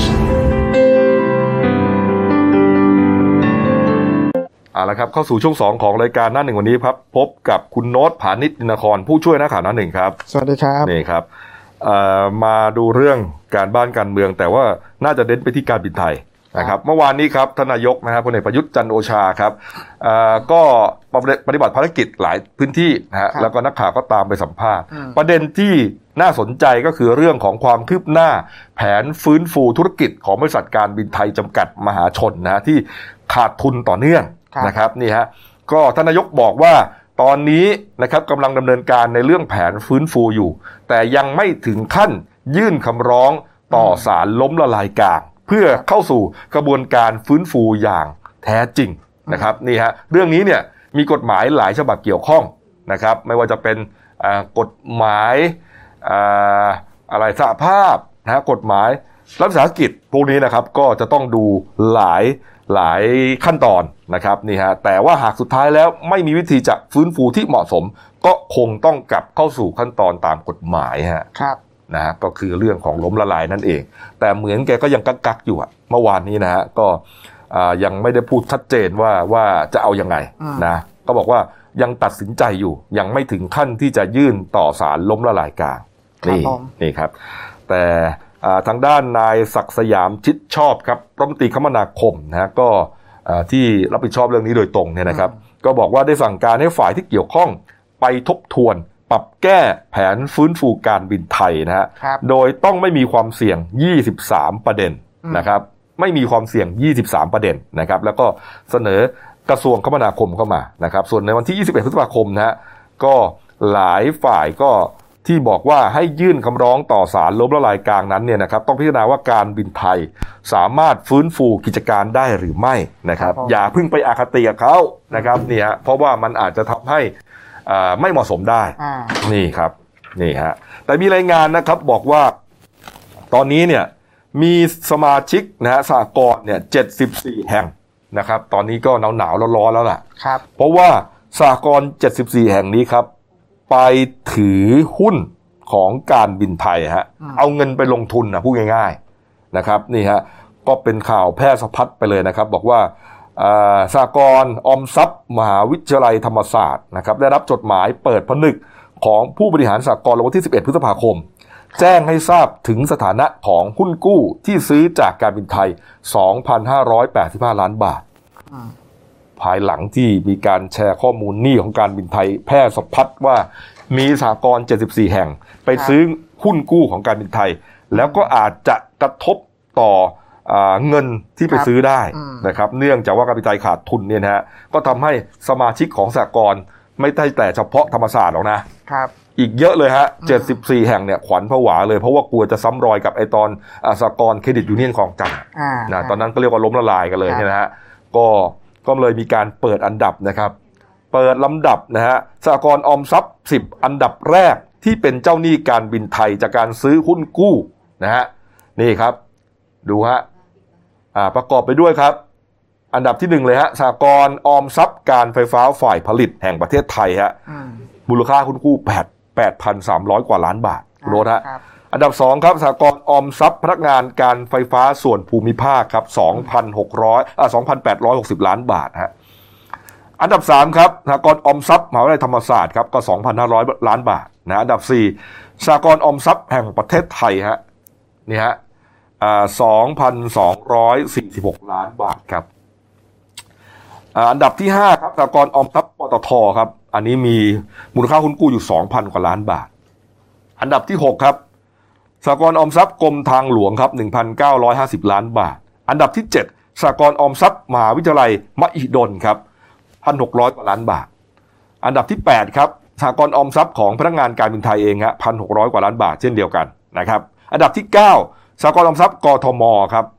956 ล้านบาทฮะ และอันดับที่ 10ครับโอ้โหไม่น่าเชื่อสหกรณ์ออมทรัพย์กรมป่าไม้ครับ890 ล้านบาทครับ โอ้โห นี่อืม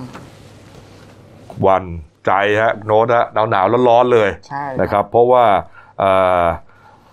ที่เป็นแหล่งเงินที่แรกเนี่ยทำท่าจะขาดทุนไงใช่ไหมฮะนี่ฮะในส่วนของนายอ่าพัฒนาแสงสีโรจน์นะครับ รองผู้ว่าอ่ารองผู้ว่าการการไฟฟ้าฝ่ายผลิตแห่งประเทศไทย หรือว่ากฟผนะครับ กล่าวถึงกระแสที่การบินไทยอาจจะล้มละลายเนี่ย ก็เขาก็ไปอ่า ประชุมกันนะในส่วนของคณะกรรมการสหกรณ์ออมทรัพย์กฟผนะครับมีการทำแบบจำลองอะไรกันเนี่ยนะก็เอ่อว่าถ้าเลวร้ายที่สุด การบินไทยเข้าสู่กระบวนการล้มละลายเนี่ยออมทรัพย์กฟผจะปันผลลดลงอะไรยังไงเขาก็ไปวางแผนกันนะก็เตรียมแผนกันเนี่ยนะฮะครับแต่ว่าประเด็นอยู่ตรงนี้ครับ อยู่ตรงที่อ่าสหภาพแรงงานรัฐวิสาหกิจการไฟฟ้าส่วนภูมิภาคครับ อันนี้ผมกฟผอ่า คุณโน้ตฮะอ่าอ่าท่านรองประธานสหภาพเนี่ยออกมาพูดถึงประเด็นนี้นะใช่ครับก็ครับเมื่อเมื่อวานคือทางนายทนนรินทร์นะครับ สัจจะขจรกิจนะครับอืมรองประธานสหภาพแรงงานของกฟผเนี่ยนะครับ ก็กล่าวว่าอ่าสหการสหกรณ์ออมทรัพย์ พนักงานการไฟฟ้าส่วนภูมิภาคจำกัดเนี่ยซื้อหุ้นกู้จากอืมบริษัทการบินไทยเนี่ยครับ2,860 ล้านบาทครับครับก็ อ่าหลังจากเกิดขึ้นอ่าปัญหาขึ้นเนี่ยก็ได้มีการประชุมของอ่ากรรมการบริหาร กรรมการดำเนินการสหกรณ์ออมทรัพย์ของกฟผเนี่ยนะครับ เพื่อจะออกแถลงการให้กับสมาชิกสหกรณ์ทราบ เกี่ยวกับสถานการณ์สหกรณ์ในการลงทุนซื้อหุ้นกู้จากบริษัทการบินไทย ทั้งนี้นะครับ ได้รับข้อมูลมาก็คือว่าทางสหกรณ์เนี่ยอ่าอืมนำเงินไปลงทุนซื้อหุ้น หากเฉพาะ ของการบินไทยเนี่ยซื้อตั้งแต่ปี 2555 ครับ และไม่ได้ซื้อสัญญาเดียว ซื้อรวมกันกว่า 10 สัญญา และบางสัญญาเนี่ยใกล้จะครบสัญญาแล้วจะได้รับเงินคืนจากการที่นำไปลงทุน แต่จากผลกระทบเนี่ยที่เกิดขึ้นเนี่ยอ่าเราเข้าใจในเรื่องของสถานะวิกฤตที่รุมเร้าของบริษัทการบินไทย ซึ่งจะส่งผลกระทบอยู่บ้าง แต่ทางสหกรณ์เนี่ยได้มีการให้คณะกรรมการเนี่ยมาชี้แจง กับทางสหภาพเนี่ยให้รับทราบปัญหาที่เกิดขึ้น อืมนี่ครับก็อ่าทางกฟผซื้อหุ้นกู้การบินไทยไป 2,860 ล้านครับบาทครับ ตอนนี้ก็อย่างที่บอกฮะอืมสมาชิกกังวลใจใช่นะครับ นี่วิตกกังวลมากไม่ครับมั่นใจ บางส่วนนี่มาทยอยถอนเงินออกไปแล้วครับใช่นะครับนี่ฮะถอนกันมากๆก็จะเกิดเรียกว่าขาดสภาพคล่องอีกนะฮะครับกลายเป็นปัญหาขึ้นไปอีกนะครับ นี่ครับเป็นผลกระทบที่เกิดจากอ่าการบินไทยครับนะครับ เมื่อวานท่านนายกนะครับนะฮะไปหลายพื้นที่เลยตอนเย็นนี่ฮะมีคลิปออกมาจากเพจนะครับพลเอกประยุทธ์จันทร์โอชาครับนะครับนี่นะครับเอ่อท่านนายกเขียนไว้อย่างนี้ครับบอกว่าช่วงเย็นผมเดินทางต่อไปพบกับสมาคมชาวนาและเกษตรกรไทย ก็ขอขอบคุณคุณปราโมทเจริญศิลป์นายกสมาคมนะฮะคุณธนากรฉิมพันธ์แล้วก็อีกหลายท่านนะครับที่ได้รับการต้อนรับ อย่างเป็นกันเองนะฮะรวมทั้งนำเสนอความคิดเห็นเกี่ยวกับสถานการณ์ข้อมูล และข้อเสนอแนะต่างๆ อย่างตรงไปตรงมา การสนทนากับทุกท่านในวันนี้มีประโยชน์มากนะครับสำหรับผมครับ นี่ นี่ครับนายกก็พูดคุยอ่านี่ฮะตอนเย็นครับผมครับอ้าวเอาละครับ ไปดูเอ่ออีกประเด็นหนึ่งครับ คุณศรีสุวรรณจันยาอืมนะครับ คุณศรีสุวรรณจันยานะครับเลขาธิการสมาคมอองค์การพิทักษ์รัฐธรรมนูญไทยฮะเขาก็ออกมาเปิดเผยว่าทางสมาคมขอคัดค้านนะกรณีสำนักงานสภาพัฒนาการเศรษฐกิจและสังคมแห่งชาติ เสนอขึ้นเบี้ยประชุม 20%ให้กับคณะกรรมการปฏิรูปประเทศ และคณะกรรมการจัดทำยุทธศาสตร์ชาตินะฮะโดยประธานได้รับค่าตอบแทน 12,000 บาท รองประธาน 9,600 บาท กรรมการ 9,600 บาท เนื่องจากขณะนี้ประชาชนทั้งประเทศกำลังเผชิญกับวิกฤตโควิด -19 ประกอบกับคณะกรรมการชุดนี้ไม่เคยมีผลงานเป็นที่ประจักษ์หรือไม่ นี่คุณศิริวัลย์บอกว่ายุบทิ้งไปเถอะ กรรมการชุดนี้ตลอดเวลาที่ผ่านมาไม่เคยมีผลงานใด ที่บอกว่าจะปฏิรูปประเทศแล้วประสบความสำเร็จเป็นรูปธรรมครับนะยิ่งแผนยุทธศาสตร์ชาติเนี่ยกลายเป็นหมันทันทีเลยอะที่อืมประเทศต้องเผชิญกับไอเนี่ยโควิด -19 เนี่ยฮะครับแล้วก็บอกเลยนะบอกว่า ถ้าอยากจะให้มีกรรมการทั้งสองชุดดังกล่าวอยู่ต่อไปนะอะอืมคือถ้าโอเคแล้วอยากจะยังอยู่เนี่ยนะ ก็ควรจะได้เบี้ยประชุมหรือค่าตอบแทนเนี่ยไม่เกินครั้งละ331บาท เทียบกับอัตราค่าจ้างขั้นต่ำของผู้ใช้แรงงานในพื้นที่กรุงเทพมหานครและปริมณฑลอืมได้แค่นั้นพออืมอ่าเท่ากับอัตราค่าจ้างขั้นต่ำก็พอครับเออสามร้อยกว่าบาทอะนะไม่ใช่พันอ่าหมื่นสองเก้าพันอะไรอย่างเงี้ยนะเพราะว่า ไม่ได้ทำอะไร ใช่ ไอ้ที่เขียนมาก็ไม่ได้ใช้ครับผมนะครับ เพราะว่า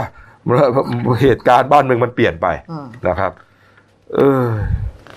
จะได้รับการตอบสนองหรือเปล่าก็ไม่รู้นะอ่าโน้ตใช่ครับ อืมอะมาดูเรื่องอาชญากรรมบ้างนะครับ เห็นว่าเมื่อวานนี้ทางตำรวจกองปราบเขาจับกลุ่ม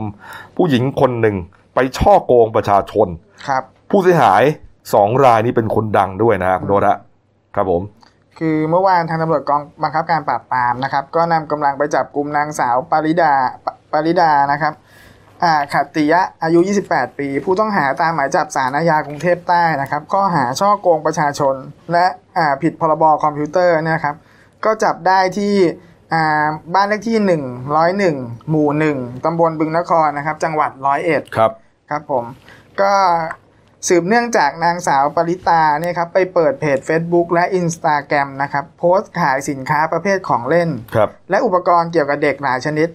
อ่านำเข้ามาจากต่างประเทศในอืมราคาถูกกว่าท้องตลาด ก็เลยทำให้มีเหยื่อเนี่ยครับหลงเชื่อสั่งซื้อโอนเงินเนี่ยซื้อสินค้าไป แต่ปรากฏว่าเมื่อถึงกำหนดเนี่ยรับสินค้าเนี่ยไม่ได้รับสินค้าตามที่ตกลงกันอืมโดยทางอ่านางสาวปริตาเนี่ยก็จะอ้างว่าติดปัญหาบางอย่าง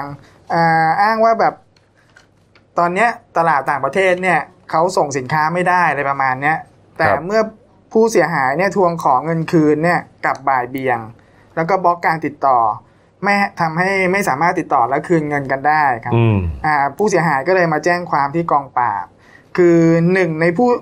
ผู้เสียหายเนี่ยที่เป็นคนมีชื่อเสียงที่ตกเป็นเหยื่อเนี่ยครับก็คจะรับมีอ่า คุณจุ๊บจิ๊บธนพรศรีวิลาศนะครับอดีตนางสาวไทยปี 2559 ครับ ที่เป็นภรรยาของร้อยเอกธรรมนัฐพรหมเผ่าครับรัฐมนตรีช่วยเกษตรเนี่ยแหละครับ เป็นภรรยาอีกคนนึงด้วยนะใช่ต้องบอกอย่างนี้ฮะครับ และดารานักแสดงอดีตดารานักแสดงชื่อดัง คือคุณต่ายชุติมาทีปานาศนะครับครับหรือต่ายซีซันเชนเนี่ยแหละครับอืมอดีตภรรยาของนายพิธาลิมเจริญรัตน์หัวหน้าพักก้าวไกลครับครับส่วนผู้เสียหายรายอื่นๆเนี่ย ล้วนแล้วจะถูกหลอกไปรายละประมาณ 5-6แสนบาทอืมครับ ก็เลยไปรวมรวมตัวกันแจ้งความ ก็ตำรวจกองปราบไปจับกลุ่มได้ครับ ครับอืมสอบสวนเนี่ยคือ